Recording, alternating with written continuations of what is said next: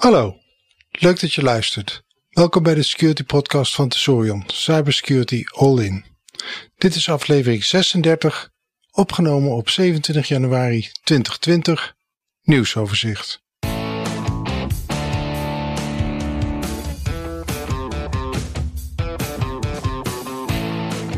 In deze aflevering behandelen we nieuws over Citrix en Microsoft kwetsbaarheden en de hack van Jeff Bezos.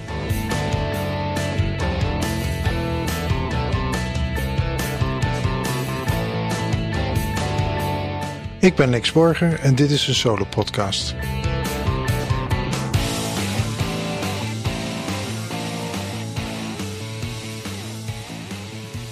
Het nieuwe jaar wordt uh, zwaar ingezet met een uh, aantal flinke kwetsbaarheden die best wel uh, heel ingrijpend genoemd mogen worden. ik begin met de kwetsbaarheid in Citrix, in de Citrix ADC en Gateway servers. Deze kwetsbaarheid werd in 2019 al gevonden en is bekend onder het uh, nummer CVE 2019 19781. Vulnerability in Citrix Application Delivery Controller. En in de beschrijving daarvan staat dan ook: The vulnerability has been identified in Citrix Application Delivery Controller ADC, formerly known as NetScaler ADC and Citrix Gateway, formerly known as Netscaler Gateway, that, if exploited, could allow an unauthenticated attacker to perform arbitrary code execution. Dit is ongeveer zo erg als je het uh, kunt verzinnen, want dat wil zeggen dat een aanvaller geen enkele vorm van authenticatie hoeft aan te bieden om geloofwaardig te zijn en willekeurige code kan uitvoeren op uh, een kwetsbaar apparaat. Het vervolgt met exploits of this issue on unmitigated appliances have been observed in the wild. Citrix strongly urges affected customers to immediately upgrade to a fixed build or apply the provided mitigation, which applies equally to Citrix ADC, Citrix Gateway en Citrix SD one-up deployments. Die mitigaties die waren hartstikke hard nodig, omdat Citrix ook behalve het bekend worden ook niet meteen een patch had voor de getroffen producten. En die patches ook een beetje druppelend uh, binnenbracht. Per 24 januari, dus eigenlijk sinds vlak voor het uh, afgelopen weekend, heeft uh, Citrix alle fixes in beschikbaar. En zouden dus nou ook alle producten gepatcht moeten kunnen worden. En ik heb ook nog gekeken naar de mitigations. Die zijn niet recht toe recht aan. Dat vergt ook aardig wat uh, beheerderswerk om uh, ze uit te voeren. Dat doe je niet 1, 2, 3. Daarnaast kwam de, de NCSC al heel snel in de lucht. Met de melding dat de door Citrix geadviseerde mitigerende maatregelen niet altijd effectief zijn. Het NCSC raadt u in ieder geval aan Citrix ADC en Citrix Gateway Service uit te schakelen als uw organisatie niet voor donderdag 9 januari 2020 de door Citrix geadviseerde mitigerende maatregelen heeft getroffen. De reden van die 9 januari is dat eh, er toen een eh, exploit actief is geworden en dat je dus eigenlijk na die datum niet eh, kunt zeggen of dat je wel of niet besmet bent en dat ook die mitigatie dan daar niet meer effectief tegen is. Wat opvallend was, is uh, dat hiermee waarschijnlijk ook het eerste nieuwe woord van 2020 uh, eh, is ingeschakeld. Nu.nl kwam met het nieuwsbericht: verkeer moet rekening houden met mist, gladheid en citrixfiles. En gingen vooral door. En gingen vervolgens door. De meeste Nederlandse ministeries haalden vrijdagavond de Citrix servers offline vanwege een beveiligingslek waardoor er minder ambtenaren thuis kunnen werken. Hierdoor verwacht de ANWB meer drukte op de weg. Overheidsmedewerkers gebruiken Citrix normaliter om in te loggen op het interne netwerk van ministeries. Dus ja, inmiddels is de rust langzaamaan terugkeren. We hebben alle patches uh, beschikbaar. De mensen zijn nou ook, denk ik, gewend aan hoe hun organisatie omgaat met Citrix in de tussentijd. En waarschijnlijk sinds vandaag kunnen ze er ook zelfs van uitgaan dat ze werken op niet kwetsbare servers. Er is natuurlijk nog altijd uh, de kans dat een Citrix product wat online gestaan heeft na 9 januari geïnfecteerd is.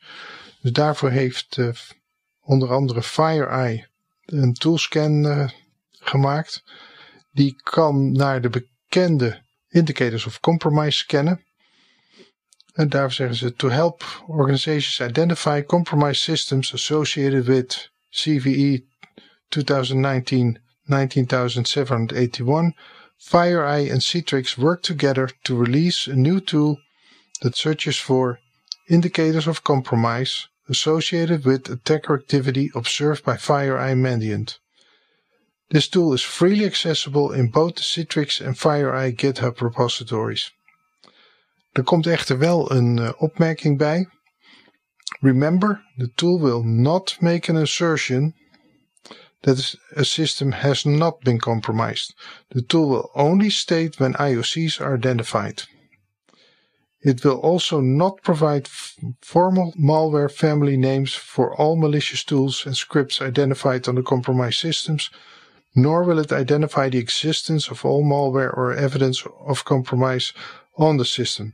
The tool is limited to the tool-related indicators that FireEye is aware of at the time of release of the tool or tool-related indicators.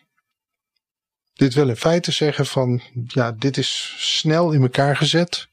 Het laat je snel weten of je systeem besmet is of, laat ik dat anders zeggen, het laat je snel weten of dat er een bekende indicatie kan vinden van een besmetting.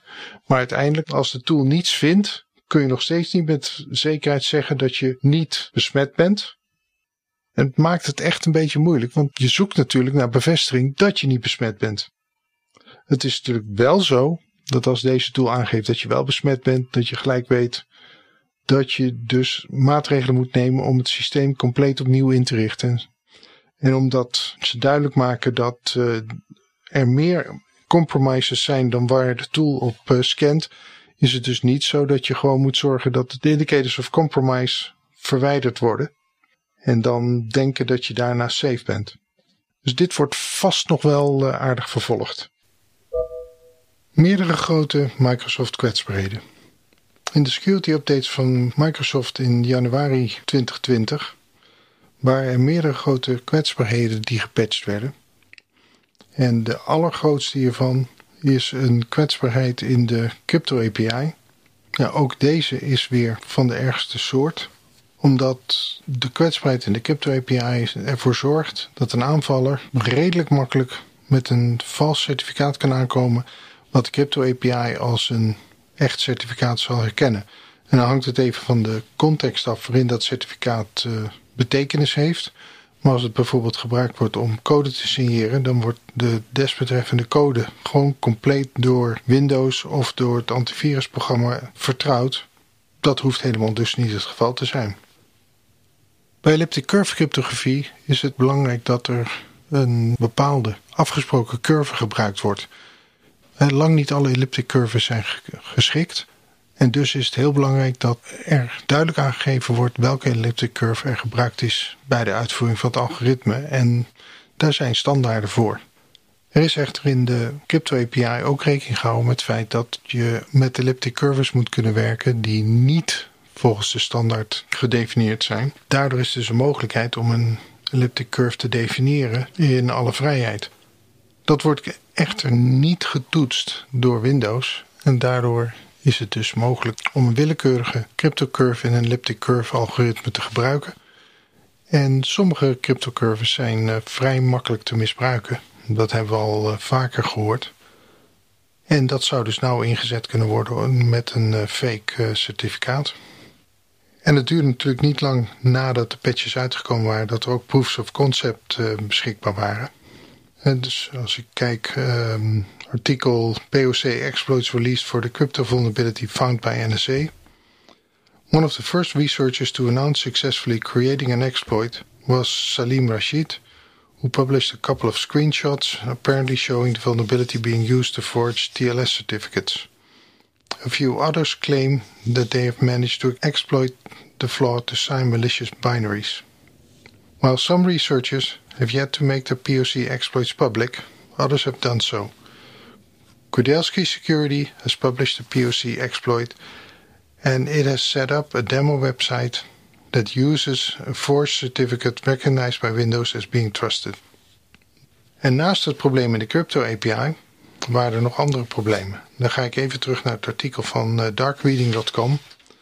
Microsoft today also disclosed multiple Windows RDP bugs.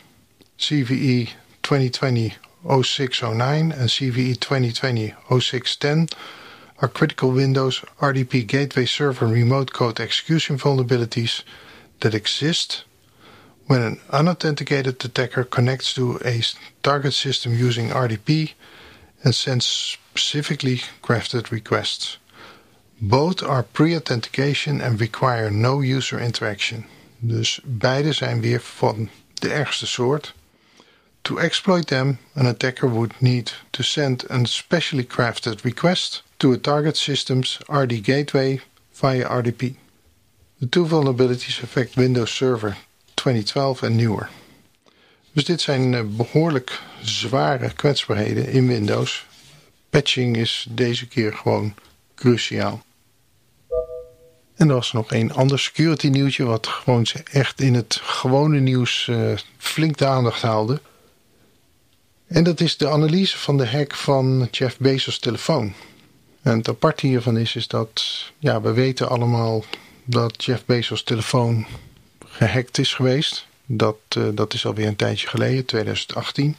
Maar er is nu een rapport bekendgemaakt. Want ja, als miljardair kun je natuurlijk uh, je veroorloven om daar een uitgebreid onderzoek naar te laten doen en dat publiek te maken. En wat blijkt, de telefoon van uh, Jeff Bezos is gehackt nadat hij een WhatsApp-message had ontvangen. Die kennelijk kwam van de kroonprins van Saudi-Arabië. Nou, dat is natuurlijk ontzettend nieuwswaardig. En vervolgens zijn uh, grote hoeveelheden van data van zijn telefoon afgestolen. Met als gevolg dat hij in problemen kwam in zijn huwelijk. inmiddels is dat huwelijk ontbonden. En heeft hij een nieuwe relatie met de vriendin waar dat over ging. In 2018 leek dat anders gelopen te zijn.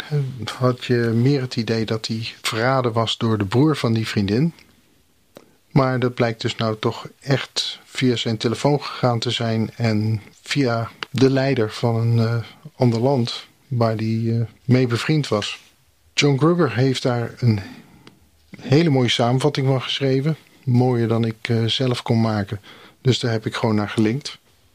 De United Nations Human Rights Committee, die uh, gaat zich hier nou ook mee bemoeien. Die hebben een artikel online gezet waarbij zij ook werkelijk oproepen om verder door te zoeken naar de beschuldigingen die het rapport van Jeff Bezos uit richting de Saudi Crown Prince.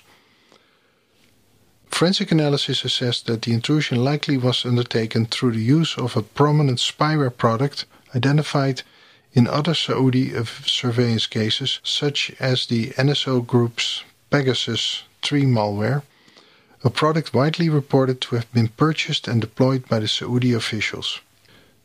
This would be consistent with other information, for instance, the use of WhatsApp as a platform to enable installation of Pegasus onto devices has been well documented and is the subject of a lawsuit by Facebook WhatsApp against the NSO Group.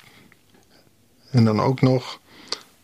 The special rapporteurs note that the allegations regarding the hacking of Bezos' mobile phone are also consistent with the widely reported role of the Crown Prince in leading a campaign against dissidents and political opponents. The hacking of Mr. Bezos' phone occurred during a period, May June 2018, in which the phones of three close associates of Jamal Khashoggi Yahya Assiri, Omar Abdulaziz, and Ghanem al Masarir were also hacked, allegedly using the Pegasus malware. En deze conclusie is wel heel heftig en ik kan me echt voorstellen dat de Human Rights Committee van de UN hier uh, nader onderzoek naar zou willen doen. Als dit allemaal waar is, heeft dat gewoon wereld, in de wereldwijde politiek behoorlijk wat uh, gevolgen. En daarmee zit deze aflevering alweer op. Ik wil graag jou, de luisteraar, bedanken dat je de podcast beluisterd hebt. Mocht je willen reageren naar aanleiding van deze aflevering, stuur mij dan een bericht. Mijn e-mailadres is lex.borger.tesorion.nl Ik ben consultant bij Tesorion. Onze website is www.tesorion.nl Deze podcast komt maandelijks uit. Afleveringen zijn te vinden als podcast in de Media Room op onze website. Je kunt je abonneren op de podcast via de feedlink https www.tesorian.nl slash feed slash podcast of in je favoriete podcastplayer. En als je daar bent, geef ons dan ook een waardering en een beoordeling. Dankjewel. Dan sluit ik hierbij af. Tot de volgende keer.